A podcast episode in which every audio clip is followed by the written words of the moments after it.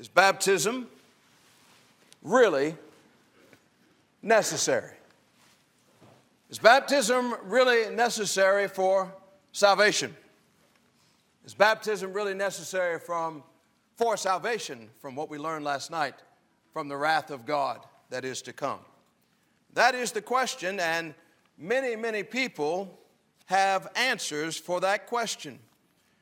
Many people say that no, baptism is not necessary for salvation.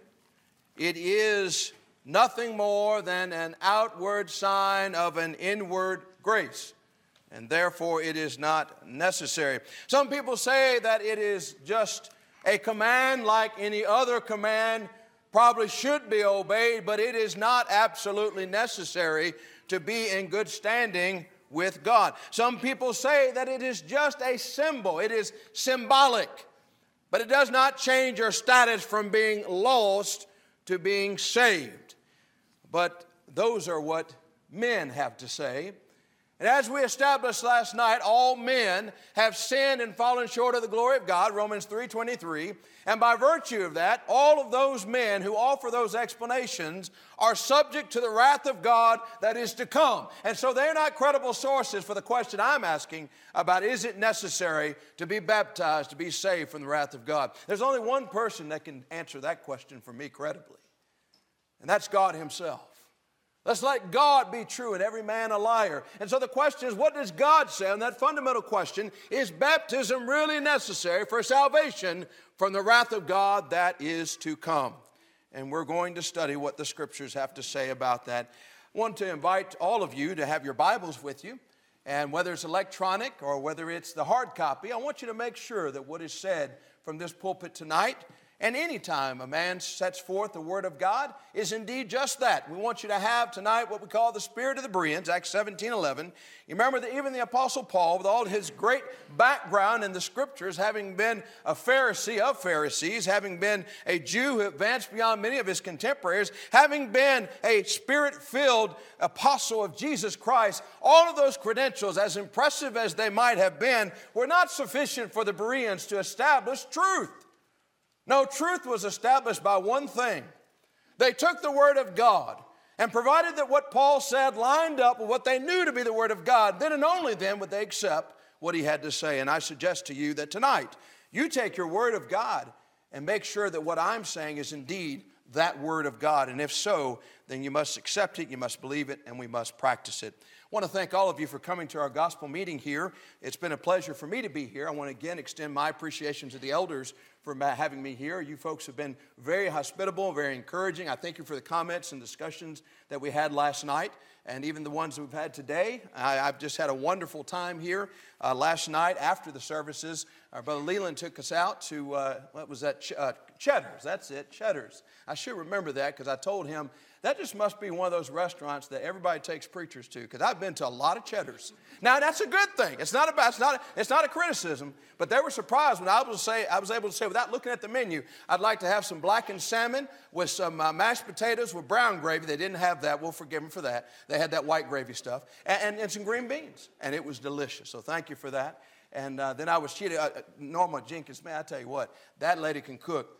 We had a fantastic breakfast this morning. It was really good. I just kept going. You know, you're supposed to have one biscuit, and I said, "Well, let me get another, and let me get a third, and get some more ham, and get some more potatoes." And, Gerald had stopped. I just kept going, but it was it was good stuff. I'm telling you, if she invites you over for some food, you better you better take her up on it. And then I had the pleasure of being with the McMunns uh, at the uh, Samurai Japanese Steakhouse, and he had asked me before where he wanted where I wanted to go, and I, I kind of tried to play it cool, like it didn't really matter. I'd just eat anything. But secretly, I was rooting for the Japanese steakhouse, and I got it. And boy, that was some good stuff. If you hadn't been there, you need to go. So, one thing I know about you, brethren, you folks eat well. That's good. That's good. But we want to talk to, tonight about is baptism necessary for salvation? Is it really necessary? And the first point I want to make to you is this point number one Jesus taught that baptism is necessary for salvation.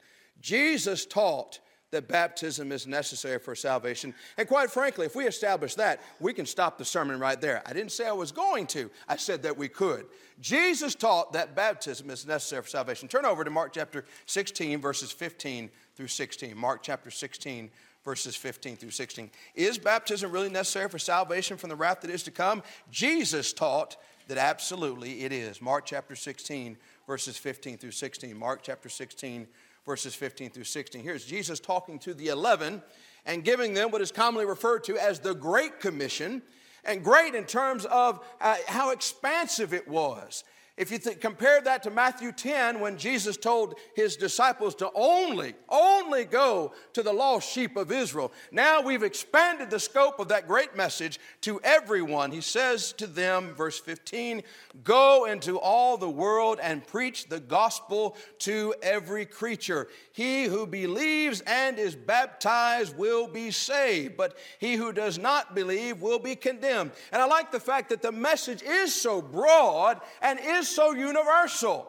Sometimes people tell us that Christianity is like many other religions, a culturally based religion. It is limited by culture. And so maybe it's a Bible Belt thing. Maybe it's a Southern United States thing. Maybe it's an American thing. Maybe it's a Western civilization thing. But here is Jesus saying, Go into all the world and go to preach the gospel to every creature.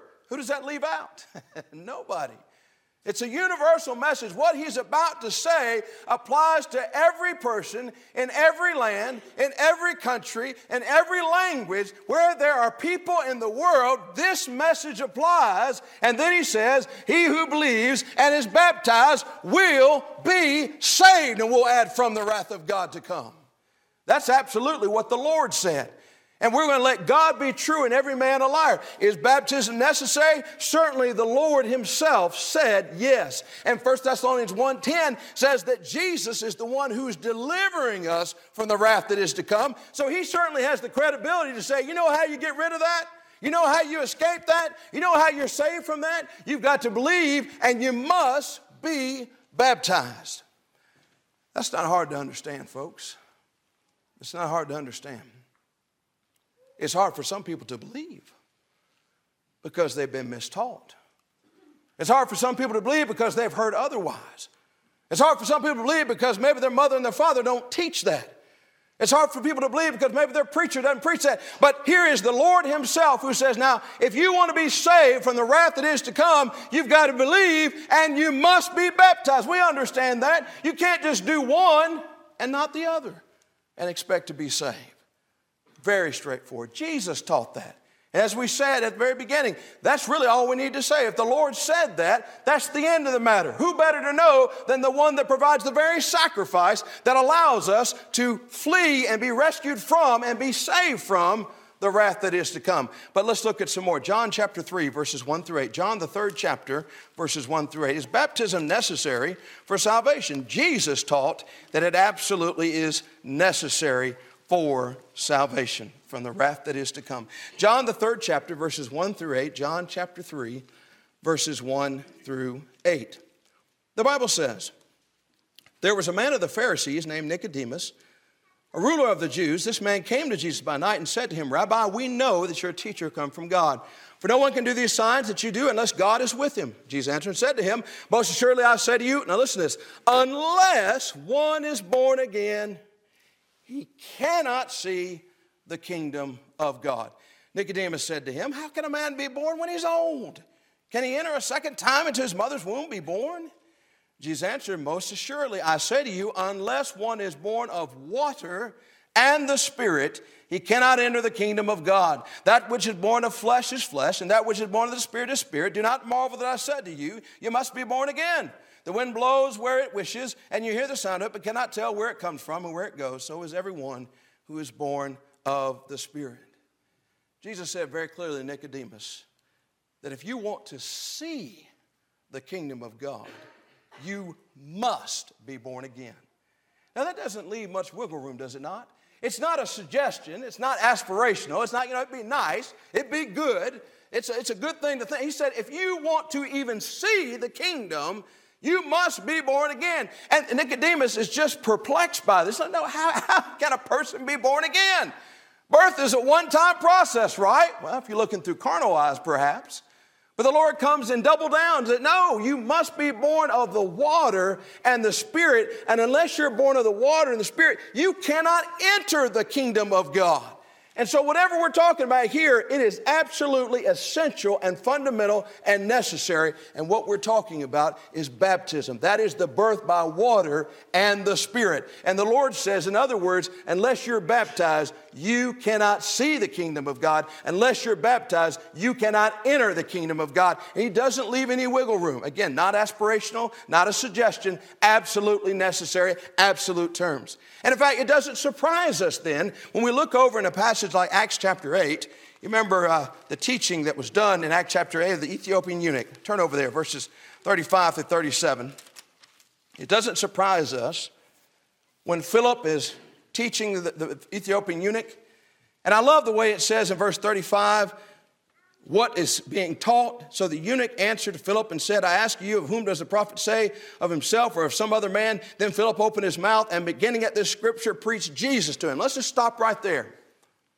So here you have Philip who's talking to the Ethiopian eunuch, and he's returning from Jerusalem back to his homeland, and he's reading uh, from the scriptures, and he's trying to figure out now, is this, who, who's this guy talking about?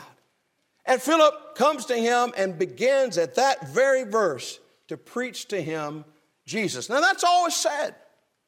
We don't, we're not given all the details. All we know that what Philip preached on that occasion to that man, the Ethiopian eunuch, is preaching Jesus to him. Now, keep that in mind and let's uh, keep going. Now, as they went down the road, they came to some water, and the eunuch said, See, here is water. What hinders me from being baptized? Wait a minute, wait a minute, wait a minute. yes, he was preaching Jesus. That's all it said. Philip preached Jesus from that verse. Where did we get baptism? Where does baptism come into this? What does baptism have to do with Jesus? Has everything to do with Jesus, as we read in Mark 16, 15 through 16, and John 3, 1 through 8, that Jesus was consistently teaching, you must be baptized to be saved. And so we would expect, if that was the teaching of Jesus, that when you preach Jesus, you're going to preach what he taught. And what he taught is baptism is necessary. And that's why the Ethiopian eunuch understood there was an urgency to this. Why not wait till you get back to Ethiopia? Why not wait till you get back to uh, more familiar territory? He understood that he was lost, and in order to be saved, he had to be baptized. Why? Because that's what Jesus taught. And when you preach Jesus, you preach what he taught. And he taught that baptism is necessary for salvation. And he got it. Basically, he's saying, Why can't I be baptized now? Why can't I be baptized now? And the person who says that is the person who understands it is urgent, it is necessary. When you uh, talk to people and they talk about, well, yeah, I need to get baptized and we're going to have a baptismal service uh, later in the month, that's a person doesn't understand the necessity of baptism. That's a person doesn't understand it. You say, why that? Because this man understood he was lost and the only way to be saved was he had to obey the gospel, which meant he had to be baptized. And you don't put off salvation. You're gambling with your soul when you do that. You don't know when the Lord's coming back, and you don't know when you're going to die. And so the person who says, Well, I'm going to get baptized, that's something I'm going to do, and we've scheduled a time, that's a person that doesn't understand biblical baptism. I remember back at Oak Mountain congregation where I'm at now, we had a young man who had been studying with a Christian lady. And they had been studying about what is necessary to be saved. And uh, he came from a background where he did, wasn't convinced that baptism was necessary for salvation. But he had been taught by many that baptism was required. And the young lady had asked me if I would just have a class or two with him to kind of reinforce the teaching that had already been done. And so we did this on a Wednesday night. We did it before the service. We had our class and just went through the book of Acts very methodically and looked at the conversion experiences, some of which we're going to look at later this evening. And at the end of that, this young man became convinced of the very thing that the Ethiopian eunuch was convinced of, and that is he needed to be baptized to be saved from the wrath that is to come. And so it just so happened on that particular Wednesday that the regular preacher there, Bob Hutto, uh, was not there. And so I was walking this young man through what was going to happen and telling him about the fact that we'd have some opening announcements and we'd have an opening prayer and we'd have some songs and, and we'd have an invitation. And then at the end of the invitation was his opportunity to come forward and declare that he wanted to be baptized into Christ for salvation from the wrath that is to come. And he looked at me like I was crazy. He said, I, I, You didn't get something that I got.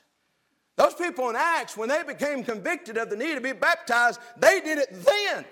He said, I don't want to wait past your announcements and your songs and your prayers. I want to be baptized now. And so we opened up that Wednesday night Bible study with what? With a baptism. See, he got it. He got it like the Ethiopian eunuch got it. We don't have time to wait. This is urgent. Why? Because it's necessary for salvation. So Jesus taught that baptism is necessary for salvation. Let me give you a second point. Second point is this the Holy Spirit teaches that baptism is necessary for salvation. The Holy Spirit of God teaches us that baptism is necessary for salvation. Turn your Bibles to 1 Peter chapter 3, verse 21. 1 Peter, the third chapter, verse 21. Is baptism really necessary? Well, the Holy Spirit teaches us that it is. 1 Peter chapter 3 and verse 21. 1 Peter, the third chapter and verse 21.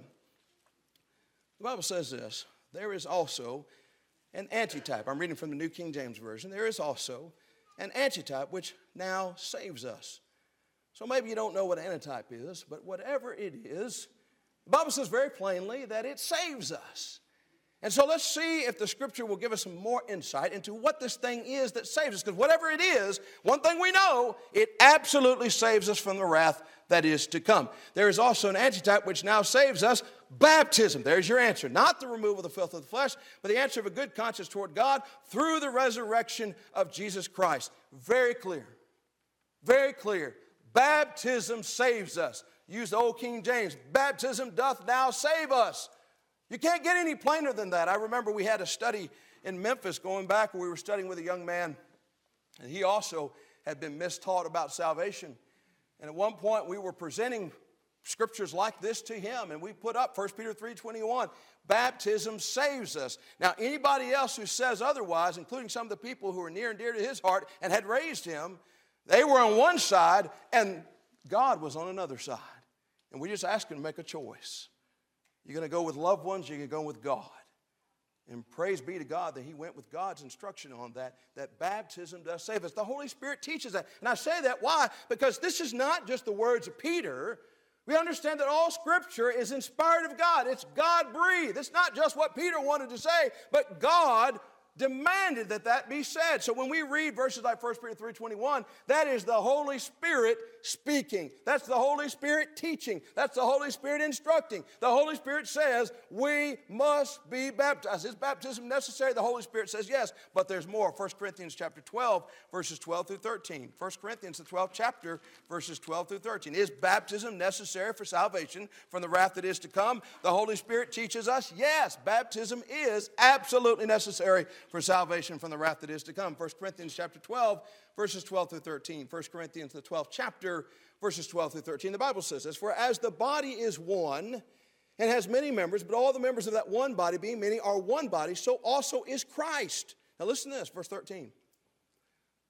For by one Spirit we were all baptized into one body whether Jews or Greeks, whether slaves or free, and have all been made to drink into one spirit. So he talks about this one body, not a plurality of bodies, not a multiplicity of bodies. He says there's one body, and he says, you know what? All of us, we, Paul includes himself. He says, all of us, we all got into this body one way. One way and that's through baptism. Now, if we all got into this body one way through baptism, what do we say about the person who has not been baptized? Well, one thing we know, they're not in the body. Because Paul just told us we all, all inclusive, all Christians got into the body through the mechanism of baptism. Now, God's no respecter of persons, God shows no partiality. He's not allowing some people to get in the body one way and other people to get in the body another way. No, Paul says every single one of us who are in that body, you know how we got there? We got there through baptism. Now, somebody's saying, well, wait a minute now, what is that body? What is that body? I, I agree with you that there's only one of it. And I agree with you that the mechanism to get into it was baptism. But I don't know what that body is. Well, Ephesians chapter 1, verses 22 through 23. Turn over there. Ephesians, the first chapter, verses 22 through 23. Once we know what that is, I think we're going to come away with something. Ephesians chapter 1, verses 22 through 23. Ephesians, the first chapter, verses 22 through 23. The Bible says, And he put all things under his feet and gave him to be head over all things to the church. Now listen to this, which is his body, the fullness of him who fills all in all. What was that one body in 1 Corinthians chapter 12, verses 12 through 13? The one body that Paul said we all were baptized into. Right here, Ephesians says that that body is the church. There's one church, and we all, Paul said, we all got into that one church, the church belonging to Jesus Christ, his church, his body. We all got into that one way, and that's through baptism. So we ask the question what if we have a sincerely religious person who has not been baptized? Are they in the body? No. No, they're not. And we don't say that because we're hurting anybody's feelings or trying to be mean spirited. We're simply reading what the Word of God says. Paul said, We all got into that one body, we all got into that one church one way. And if you want to get into that body, if I want to get into that body, if we all want to get into that body, we've got to do it the same way the Apostle Paul and all those brethren he was talking about did, and that's through baptism. And it doesn't matter what anybody else says, let God be true and every man a liar. So the scriptures teach that we must be baptized, but let's read some more. In Galatians chapter 3, verses 26 to 28. Is baptism really necessary for salvation from the wrath that is to come? Jesus taught that baptism was necessary for salvation, and the Holy Spirit teaches that baptism is necessary for salvation. Galatians chapter 3, verses 26 to 28. Galatians, the third chapter, verses 26 to 28. The Bible says this For you, for you are all sons of God through faith in Christ Jesus. For as many of you as were baptized into Christ have put on Christ. There's neither Jew nor Greek, there's neither slave nor free, there's neither male nor female, for you are all one in Christ Jesus. And if you are Christ, then you're Abraham's seed and heirs according to the promise. We're told that we're all sons of God through faith in Christ Jesus. And then there's more commentary on that. How do I become a son of God through faith in Christ Jesus? He said, For many of us have been baptized into Christ, we have put on Christ.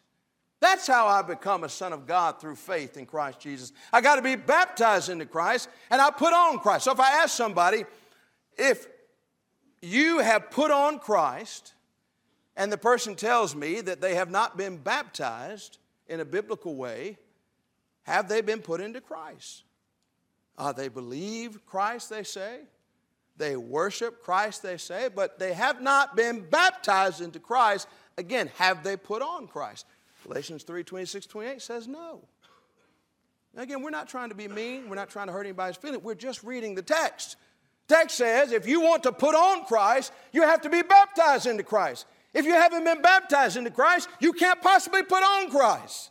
Sounds a lot like what we said in 1 Corinthians 12, 12 through 13. You want to be in the body of Christ, you have to be baptized into Christ. Is baptism really necessary for salvation from the wrath that is to come? The Holy Spirit teaches us that yes, it is required. Look at Colossians chapter 2, verses 11 through 12. Colossians, the second chapter, verses 11 through 12. Is baptism really necessary for salvation? Jesus taught that it was necessary for salvation, and the Holy Spirit teaches us that it's necessary for salvation. Colossians, the second chapter, verses 11 through 12. Colossians, the second chapter, verses 11 through 12. The Bible says this In him, Jesus, you were also circumcised with the circumcision made without hands, by putting off the body of the sins of the flesh, by the circumcision of Christ buried with him in baptism, in which you also were raised with him through faith in the working of God who raised him from the dead.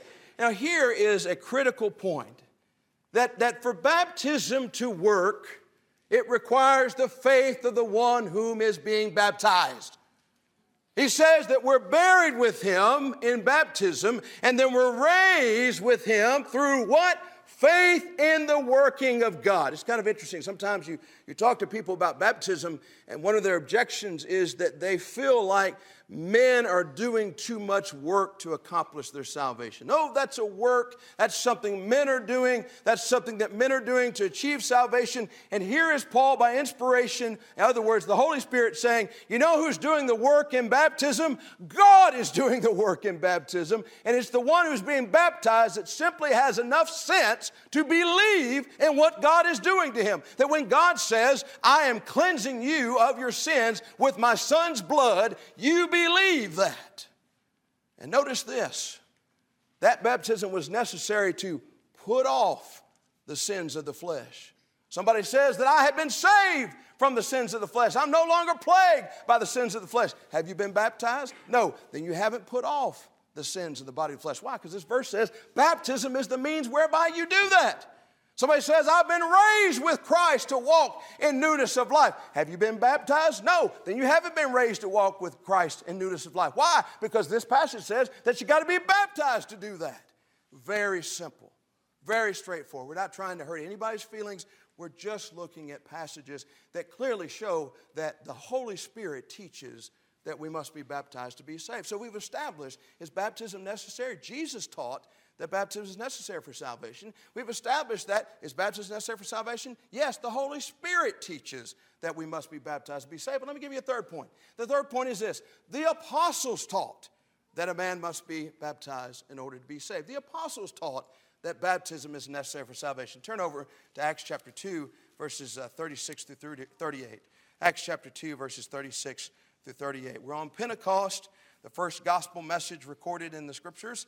And uh, let's hear what Peter had to say, beginning with verse 36 to this Jewish audience. Therefore, let all the house of Israel know assuredly that God has made this Jesus, whom he's been talking about, this Jesus, whom he's been preaching about, whom you crucified, both Lord and Christ. Now, when they heard this, they were cut to the heart and said to Peter and the rest of the apostles, Men and brethren, what shall we do? Then Peter said to them, Repent and let every one of you be baptized in the name of Jesus Christ for the remission of sins, and you shall receive the gift of the Holy Spirit for the promises to you and your children and to all who are far off, as many as the Lord our God will call. And we've read this passage over and over again. We've heard this passage taught over and over again. We've heard this passage preached over and over again. But, but have you thought for a second?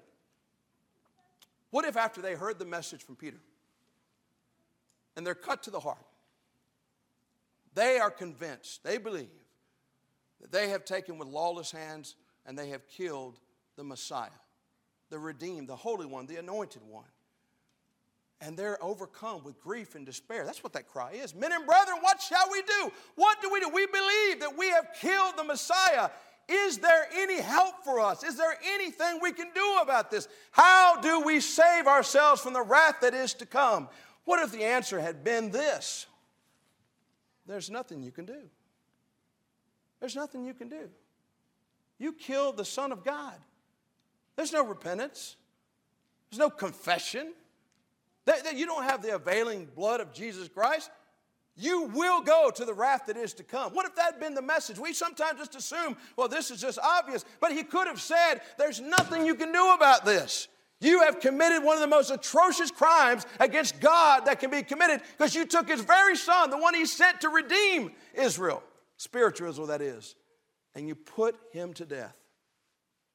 But Peter didn't say that. Peter gave a message of hope. Peter gave a message of grace.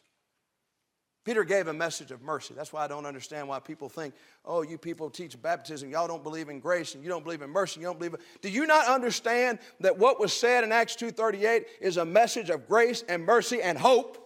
Absolutely. Because what Peter is saying, there's something you can do about that heinous sin in your life. There's something you can do to get the stain of that off your soul. And it's repent and be baptized for the remission of sins. That is grace, brothers and sisters. That is grace, ladies and gentlemen. That there was something that could be done about the terrible things they had done.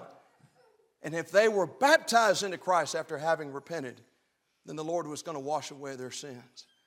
That's what the apostles taught. That baptism is necessary for salvation. Now, I want you to look over in Acts chapter 15. You remember Acts chapter 15? We open up in Antioch. And there had been some of what we call the Judaizing teachers that had come down to disturb the brethren there, suggesting that a man had to be circumcised under the old law in order to be saved. In other words, uh, for those who were Gentiles, there was the gospel plus. it wasn't enough to have the gospel. There are some other things you had to do as a Gentile that were different from the Jews. And so, this dispute between Peter and Barnabas, who were upholding the truth, and the Judaizing teachers who were teaching error got to the point where they decided that we're going to go up to Jerusalem and we're going to discuss this matter uh, with the apostles and the elders. And I want to begin in verse 6 of Acts chapter 15. Now, the apostles and elders came together to consider this matter, this question is there a gospel plus for the Gentiles? And when there had been much dispute, Peter rose up and said to them, Men and brethren, you know that a good while ago God chose among us that by my mouth the Gentiles should hear the word of the gospel and believe. He's talking about Cornelius. We'll talk about that shortly. So God, who knows the heart, acknowledged them by giving them the Holy Spirit, just as He did to us, and made no distinction between us and them, purifying their hearts by faith. Now, therefore, why do you test God by putting a yoke on the neck of the disciples, which neither our fathers nor we were able to bear? Now, listen to this. But we believe that through the grace of the Lord Jesus Christ, we shall be saved in the same manner as they. We shall be saved in the same manner as they. The question is is there any difference in the plan of salvation for Jews and the plan of salvation for Gentiles? Does God make a distinction? And Peter makes some powerful points. Don't you remember, folks? God chose me to speak to Cornelius. And when I spoke to that household while I was speaking, I saw the Spirit of God descend upon these people the same way that it descended upon us in Acts chapter 2 on Pentecost. God didn't make any distinction between them. And He says, I'm going to tell you, we're all saved by faith, and we're all saved in the same manner. Now, think about that. Acts chapter 2, when the men said, Men and brethren, what shall we do? He gave a recipe for salvation. He said, Repent and be baptized for the remission of sins. And now he's telling them, Look, there is only one way to be saved. It's the same way for the Jew as it is for the Gentile. Well, by implication, how does the Gentile get saved? The same way Jews got saved in Acts chapter 2. You repent and you be baptized for the remission of sins. Now, let me ask you if we take Jews and we take Gentiles and they're all saved the same way, and baptism is a necessary component of that salvation, who does that leave out? Who does that leave out? Nobody. Peter makes the point we're all saved in the same manner. So we can't do this business and say, well, you people, you, you folks, y'all are saved by, by baptism, but, but, but I'm saved by faith alone. You people are saved by baptism, but I'm just going to take some confession along. You people are saved by baptism. No, no, no, no, no. Peter says we're all saved in the same manner. There is one plan of salvation. There's one way to be saved from the wrath that is to come. And, ladies and gentlemen, brothers and sisters, baptism is a necessary part of that one way to be saved. That's clear from the scriptures. But let me give you a fourth point, and lesson will be yours. Not only did Jesus teach that baptism is necessary for salvation. Not only does the Holy Spirit teach that baptism is necessary for salvation, not only did the apostles teach that baptism is necessary for salvation, but the very conversion experiences that we read about in the pages of divine inspiration also teach and bear testimony to this fact that baptism is essential and necessary for salvation. Let's look at some. We said we're going to get to this. Look at Acts chapter 10. We're going to be, begin in verse 1. Cornelius the Gentile, the centurion. I think we can learn some things about the necessity of baptism from the example of the conversion of Cornelius. Acts chapter 10, we're going to begin verses 1 through 6. Acts, the 10th chapter, verses 1 through 6. There was a certain man in Caesarea called Cornelius, a centurion of what was called the Italian regiment. Listen to this description a devout man, one who feared God with all his household, who gave alms generously to the people and prayed to God always. About the ninth hour of the day, about three o'clock, he saw clearly in a vision an angel of God coming in and saying to him, Cornelius. When he answered him, he was afraid and said, What is it, Lord? Now I want you to listen what the angel has to say to Cornelius. So he said to him, Your prayers and your alms have come up for a memorial before God. Now send men to Joppa. Send for Simon, whose surname is Peter. He's lodging with Simon a tanner, whose house is by the sea. Now listen to this. He will tell you what you must do. What you must do. But this is, this is a man who's devout. This is, this is a man who believes in God. This is a man that fears God, and not only fears God for himself, he exercises leadership in his household to lead others to likewise fear the God whom he fears. This is one who is generous to a fault. He gives alms to the people generously. If you were to read this description to just the general public or general religious people and ask them this question Is this a description of a man who's saved? Oh, many religious people would say, Yes, he's saved. He believes. He's a devout man. He's serious about his religion. He's leading his household in the fear of God. He prays to God always. He gives alms generous to the people. Surely that man is saved. And yet we have the angel saying, You need to get Peter, and Peter will tell you what you must do, not what you should do, would be nice to do, which is aspirational to do. He said, You must do. And so he's putting an emphasis on the message of Peter. What's Peter going to say? Well, let's jump down, if you will and look at verse 24. And this is after uh, Cornelius is waiting for Peter to come, and Peter's making his way. And the following day they entered Caesarea. Now Cornelius was waiting for them and had called together his relatives and close friends. As Peter was coming in, Cornelius met him and fell down at his feet and worshiped him. But Peter lifted him up, saying, Stand up, I myself and also a man. As he talked with him, he went in and found many who come together. Then he said to them, you know how unlawful it is for a Jewish man to keep company with or go to one of another nation? But God has shown me that I should not call any man common or unclean. Therefore, I came without objection as soon as I was sent for. I asked then, For what reason have you sent me? And listen to what Cornelius said. So Cornelius said, Four days ago I was fasting till this hour. And at the ninth hour I prayed in my house, and behold, a man stood before me in bright clothing and said, Cornelius, your prayers have been heard, and your alms are remembered in the sight of God. Send therefore to Joppa and call Simon here, whose surname is Peter. He's lodging in the house of Simon, a tanner by the sea. When he comes, he will speak to you. So I sent to you immediately, and you have done well to come. Now therefore we were all present before God to hear all the things commanded you by God. What did the angel said? He'll tell you the things you must do. What does Cornelius say in response to Peter saying, Hey, why do you want me here? He said, we're here to hear the things God has commanded you to tell us. What are those things? Let's jump down in the story to verse 44 of Acts chapter 10. While Peter was still speaking these words, the Holy Spirit fell upon all those who heard the word. Those of the circumcision who believed were astonished, as many as came with Peter, because the gift of the Holy Spirit had been poured out on the Gentiles also. For they heard them speak with tongues and magnify God. Then Peter answered, Listen to this Can anyone forbid water? That these should not be baptized who have received the Holy Spirit just as we have. And he commanded them to be baptized in the name of the Lord. Then they asked him to stay a few days. The angel said, Peter will tell you the things that you must do. Now, Cornelius understood that and told Peter, We're here to hear what God has commanded you to tell us to do. And right here, what does Peter tell them to do? They need to be baptized. But it gets better. It gets better. Because you remember when Peter went back to Jerusalem, and the word had spread about this phenomenal thing that had happened with Cornelius and his household and his friends. And you would think that the Jewish brethren would just jump in for joy that God's grace has been extended to the Gentiles. But you, you had some naysayers, you had some haters. And they wanted to get after Peter. So, well, you know good and well, no Jewish man is supposed to be eating with Gentiles. That's all they're thinking. They're not thinking about what the wonderful display of God's power and the wonderful display of God's grace. They're just thinking about, hey, you over there eating with Gentiles. And you know, Peter does a great job of defending himself. It's all about God. He just says, he said, hold up, hold up. Okay, you want to criticize me. Let me walk you through the sequence of events. First of all, this man, Cornelius, had an angel from God who came and told him to come get me and to hear what he had to do.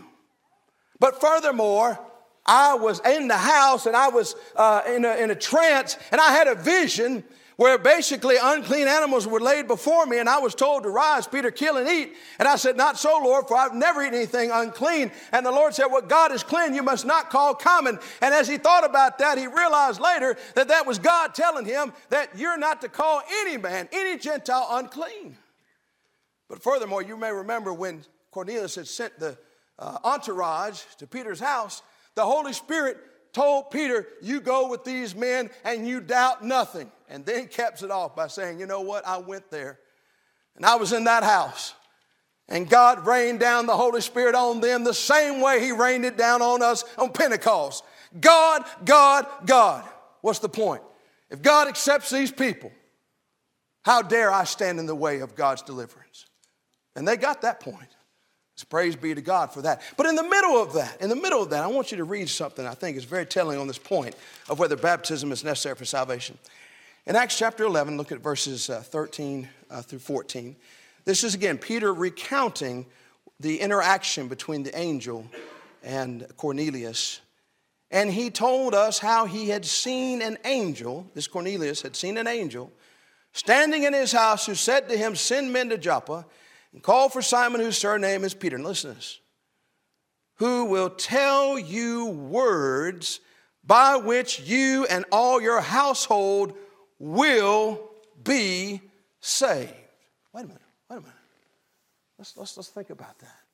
So the angel tells Cornelius that Peter is going to tell him words by which he and his household will be saved. Now, I'm not an English teacher and I don't have an English degree and I don't teach English, but I do remember that will is future tense. It's looking to something that has not happened yet. So if the angel said that you're going to hear words from Peter, that he's going to tell you words by which you and your household will be saved, that means at the moment that he's hearing those words, is he saved? No. No he's lost. But Kevin, he's a believer. He's lost. But Kevin, he was devout. He's lost. But Kevin, he feared God with all of his household. He's lost. But Kevin, he gave alms generously to the people. He's lost. But Kevin, he prayed always. He's lost. Folks, I want to suggest to you, you won't find a finer description of a person than Acts chapter 10 the first couple of verses. And this is what's amazing when you really think about it. Who gave that description? Oh, it's Luke. Luke's the author of Acts. Who's the real author of Acts? That means that's the Holy Spirit's description of a man. And with all of that being devout, and all that fearing the Lord, and all that praying, and all that giving alms, he was absolutely lost. And so, folks who say that they can get to heaven and they can be in the Lord's church, they can be saved without baptism. My question is are you any better than the description the Holy Spirit gives in Acts chapter 10, verses 1 through 2? I haven't met too many people that surpass that description. And if that man had to be baptized to be saved, we all have to be baptized to be saved. You see that, folks? the words by which you and your household will be saved, and he commanded them to be baptized. You're not good enough to get to heaven on your own. None of us is. We can't get to heaven simply because we believe. Oh, it's got to be an obedient faith that leads you to be baptized into Christ. And again, I'm not trying to hurt anybody's feelings, but you just can't do it outside of baptism. But if that didn't do it for you, I've got one more. One more. If I don't get you with this one, I don't know what to do. Look at Acts chapter 9. This is probably one of my favorite conversion stories the conversion of Saul.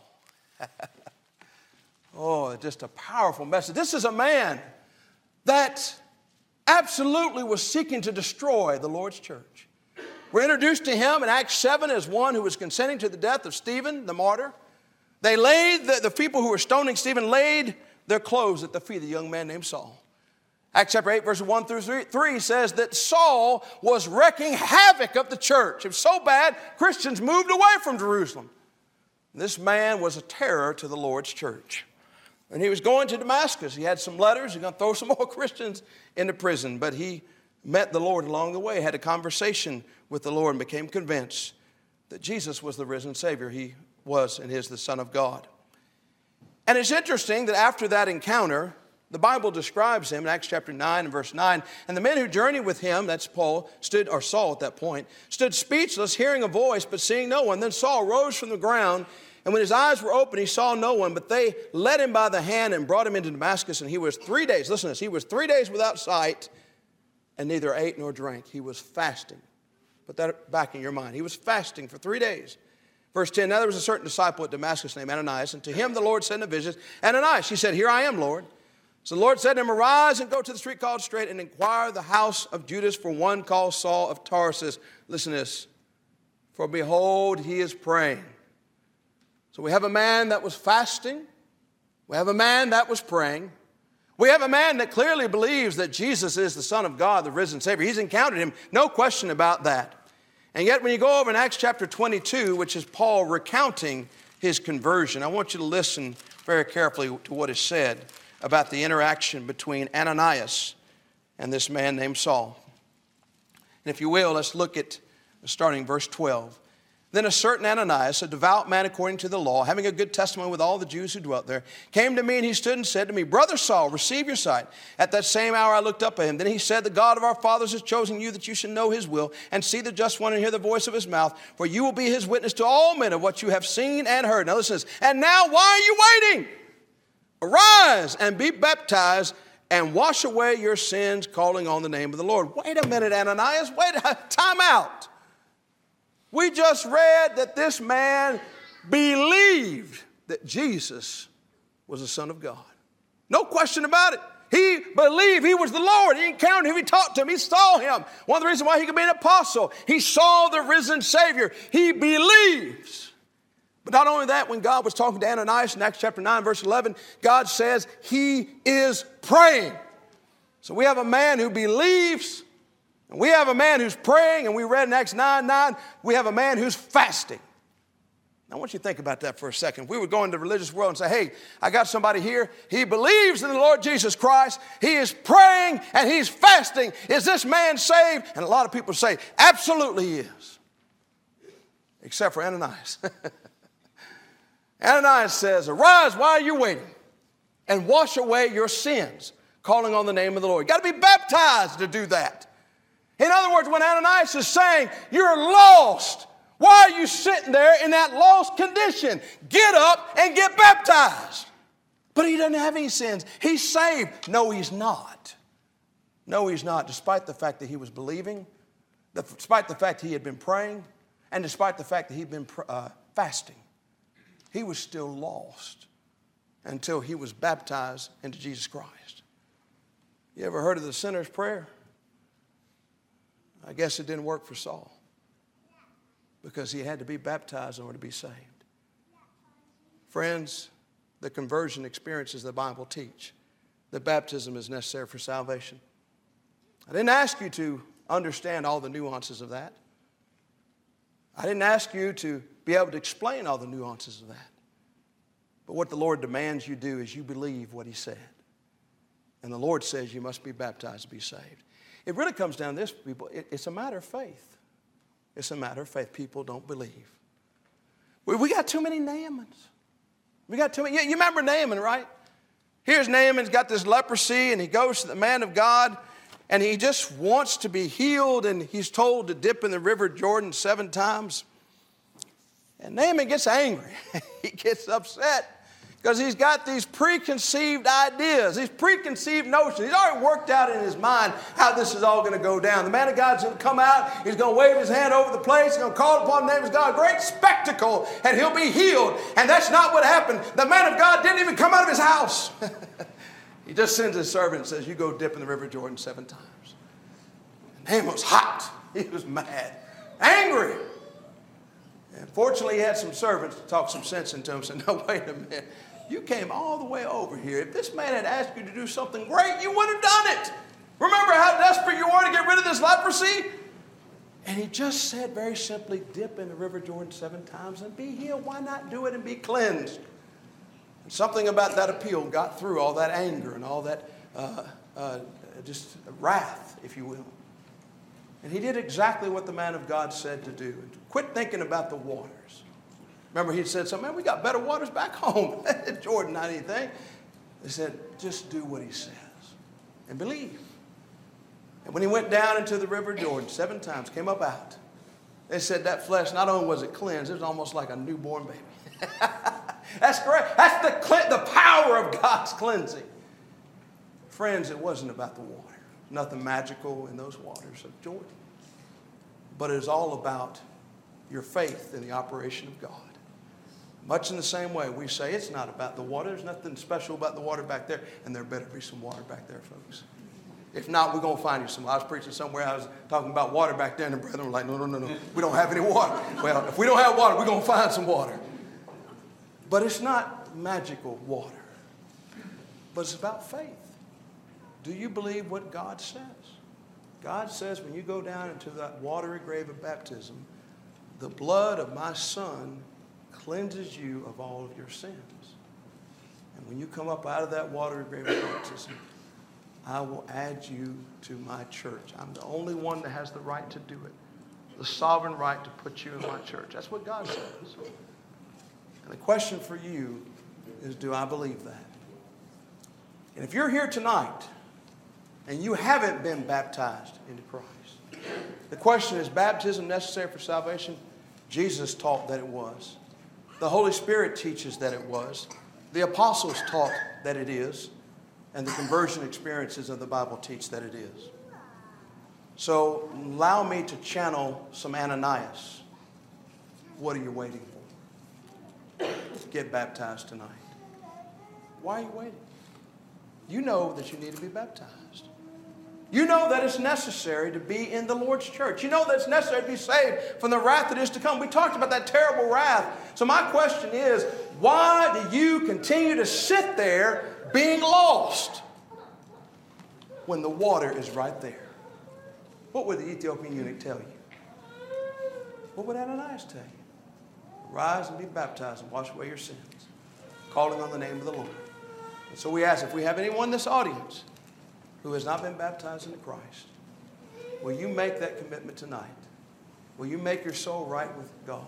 And I'll tell you, every single person here who's baptized can tell you about their conversion experience and can tell you that feeling. When they came up out of the water, when I came up out of the water, it's the greatest feeling you'll ever feel. All the burden of sin is lifted. You're now a fit vessel to do the work of God in His kingdom which is to seek and save that which is lost. And folks, let me tell you, we've got some wonderful Christians here, and we've got a, lot of abilities, a lot of talents, but we don't have enough. The harvest is plentiful, but the laborers are few. We need more help. We need you. Get in the game.